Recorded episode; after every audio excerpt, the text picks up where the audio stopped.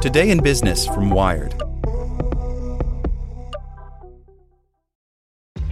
This episode is brought to you by ShipStation. You know, some things take a lot of work, like sending little robots to far off distant planets. And just as that's challenging, so too is running a successful e commerce business, especially when there's so much to do. So I want to introduce you all to ShipStation. Now, I love using ShipStation because of its easy to use dashboard, which makes managing orders and printing labels a breeze and super smooth. Oh, and the customer service is just out of this world. It's exactly what you need to help grow your business. Sign up for your free 60-day trial at shipstation.com slash technews. That's shipstation.com slash technews. This podcast is sponsored by Cloud Optimizer. As a business owner or IT manager, are your cloud investment costs going up and you don't know why? It's time for Cloud Optimizer. As you migrate your business to the cloud, what you're spending and why you're spending it can get a little hazy. But Cloud Optimizer clears up the mystery and puts the cloud to work for you. Cloud Optimizer starts by analyzing usage patterns, right sizing resources, leveraging discounts you may not be aware of, implementing automation, and much more. And by reducing unnecessary expenses and maximizing performance, Cloud Optimizer guarantees you a savings of five times what you spend for their service. As you utilize cloud based services more and more, you don't have to lose sight or control of your spend. You can stay agile, streamline your costs, and optimize your performance, plus save significant money with Cloud Optimizer. Make the cloud work for you with Cloud Optimizer. Get a free assessment and find out how much you can save by going to cloudoptimizer.com. Go to cloudoptimizer.com for your free assessment. That's cloudoptimizer.com. Today in Business from Wired. Why do DVDs still exist? Some people still buy them, though not necessarily who you'd think. By Chris Stokel Walker. As Tiger King 2 enthralls and appalls viewers, and some fans of Star Trek Discovery lament the idea of having to shell out for another streaming service subscription, take pity on the once hot video technology, now more likely to be a makeshift coaster for your coffee. DVDs were once the future, but now they're difficult to shift. At the height of the DVD boom back in 2005, Americans spent $16.3 billion on the things, $55.50 for every adult and child in the country, and more than the amount former U.S. President Donald Trump spent on his failed border wall. Today, eBay buyers are not interested in taking them off your hands, and second retailers pay basically nothing for HD versions of classic movies. Ultra HD Blu ray discs weren't even a thing until 2015, and they lasted just four years before their inventor, Samsung, decided to stop making hardware to play them. What then is the legacy of the DVD revolution? The number of total physical video transactions made worldwide has dropped from 6.1 billion in 2011 to 1.2 billion in 2021, according to the market research firm Omdia. Just 300 million DVDs are expected to be sold worldwide this year, down from an average of 2 billion every year between 2005 and 2009 but there are still 300 million of the things, even if your collection is long gone or gathering dust on the bookshelf. And as demand for DVDs has plummeted, video streaming has risen in its place. Subscriptions to services like Netflix have increased from 39 million worldwide in 2011 to 1.2 billion today, almost swallowing the DVD industry whole. Almost, but not quite. There is a solid cohort of consumers wedded to DVDs, says Liz Bales, chief executive of the British Association for Screen Entertainment, an industry body. It just suits their demand. In the UK, in 2020, 7 million people still bought a disc based TV show or movie. 5 million Americans bought a movie for the first time between April and June 2021, according to David J. Holliday, president of Technicolor Home Entertainment Services, which produces more than 80% of every disc based format around, from DVDs to Blu rays to video games. DVD purchases make up 7% of the global home entertainment market, says Omdia, while digital video accounts for 70% of the industry. It's a tale of two trajectories. In the United States, the value of the digital home entertainment market rose 33% between 2019 and 2020, according to the Motion Picture Association of America, or MPAA, while physical sales dropped 26%. Internationally, the $35 billion digital video market is 10 times the size of the $3.5 billion physical video industry.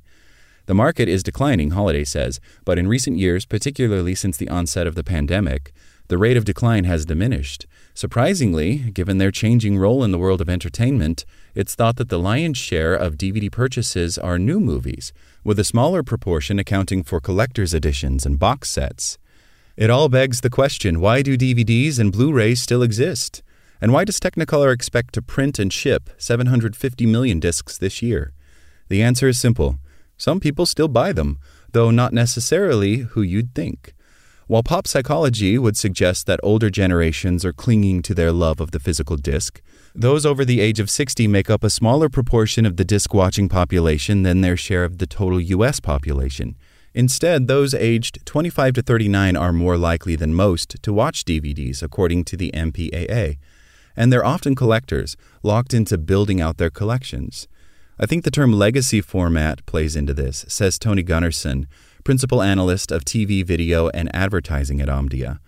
We have people who have been buying and renting DVDs for so long that they continue to do so.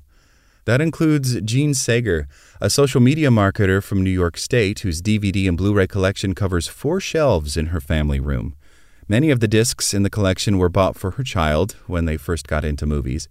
We also tended to collect along the way, as we live in the middle of nowhere, so going to the movies is a bit harder when your town has a theater with just one screen, she says. Now she doesn't know what to do with the collection.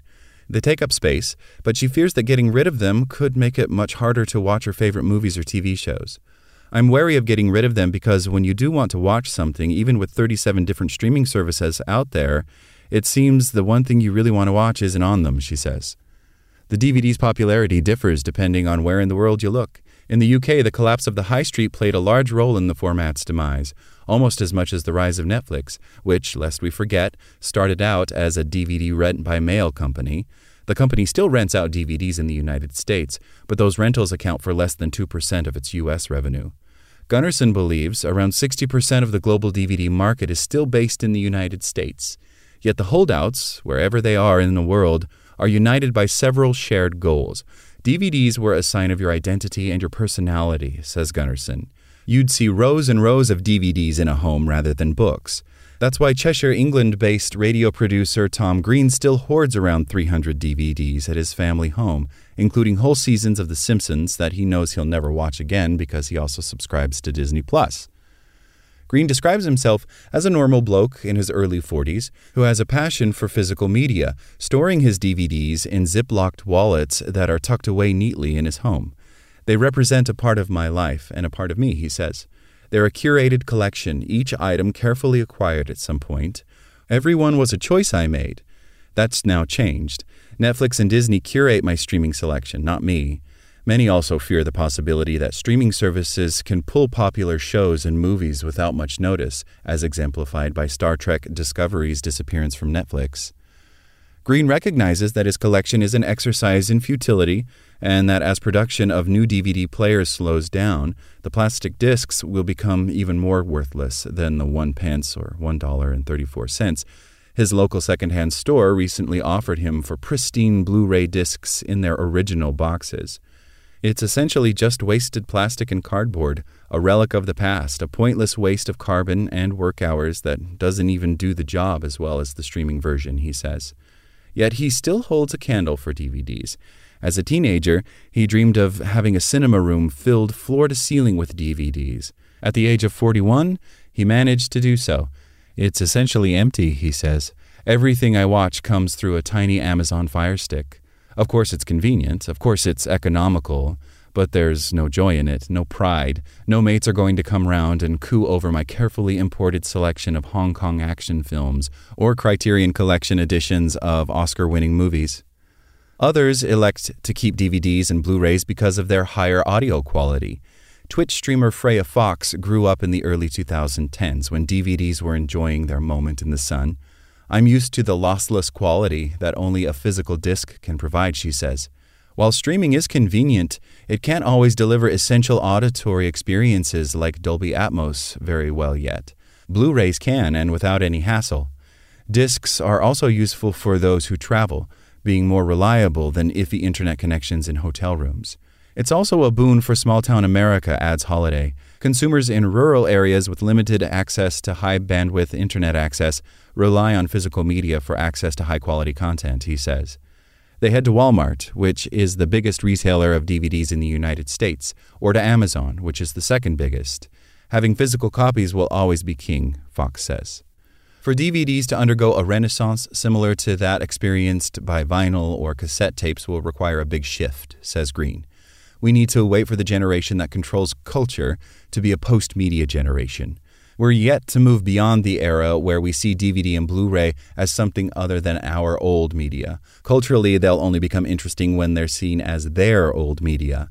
And that's perhaps why manufacturers keep making DVDs and committed collectors hoard their discs. On a long enough timeline, everything becomes interesting again, says Green, usually after 95% of people have consigned their collections to the tip. Like what you learned? Subscribe everywhere you listen to podcasts and get more business news at wired.com/business. Judy was boring. Hello. Then Judy discovered chumbacasino.com. It's my little escape. Now Judy's the life of the party. Oh baby, mama's bringing home the bacon. Whoa, take it easy, Judy.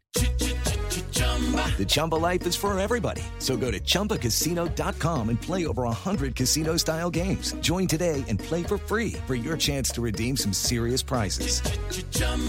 ChumbaCasino.com. No purchase necessary. Void where prohibited by law. 18 plus terms and conditions apply. See website for details.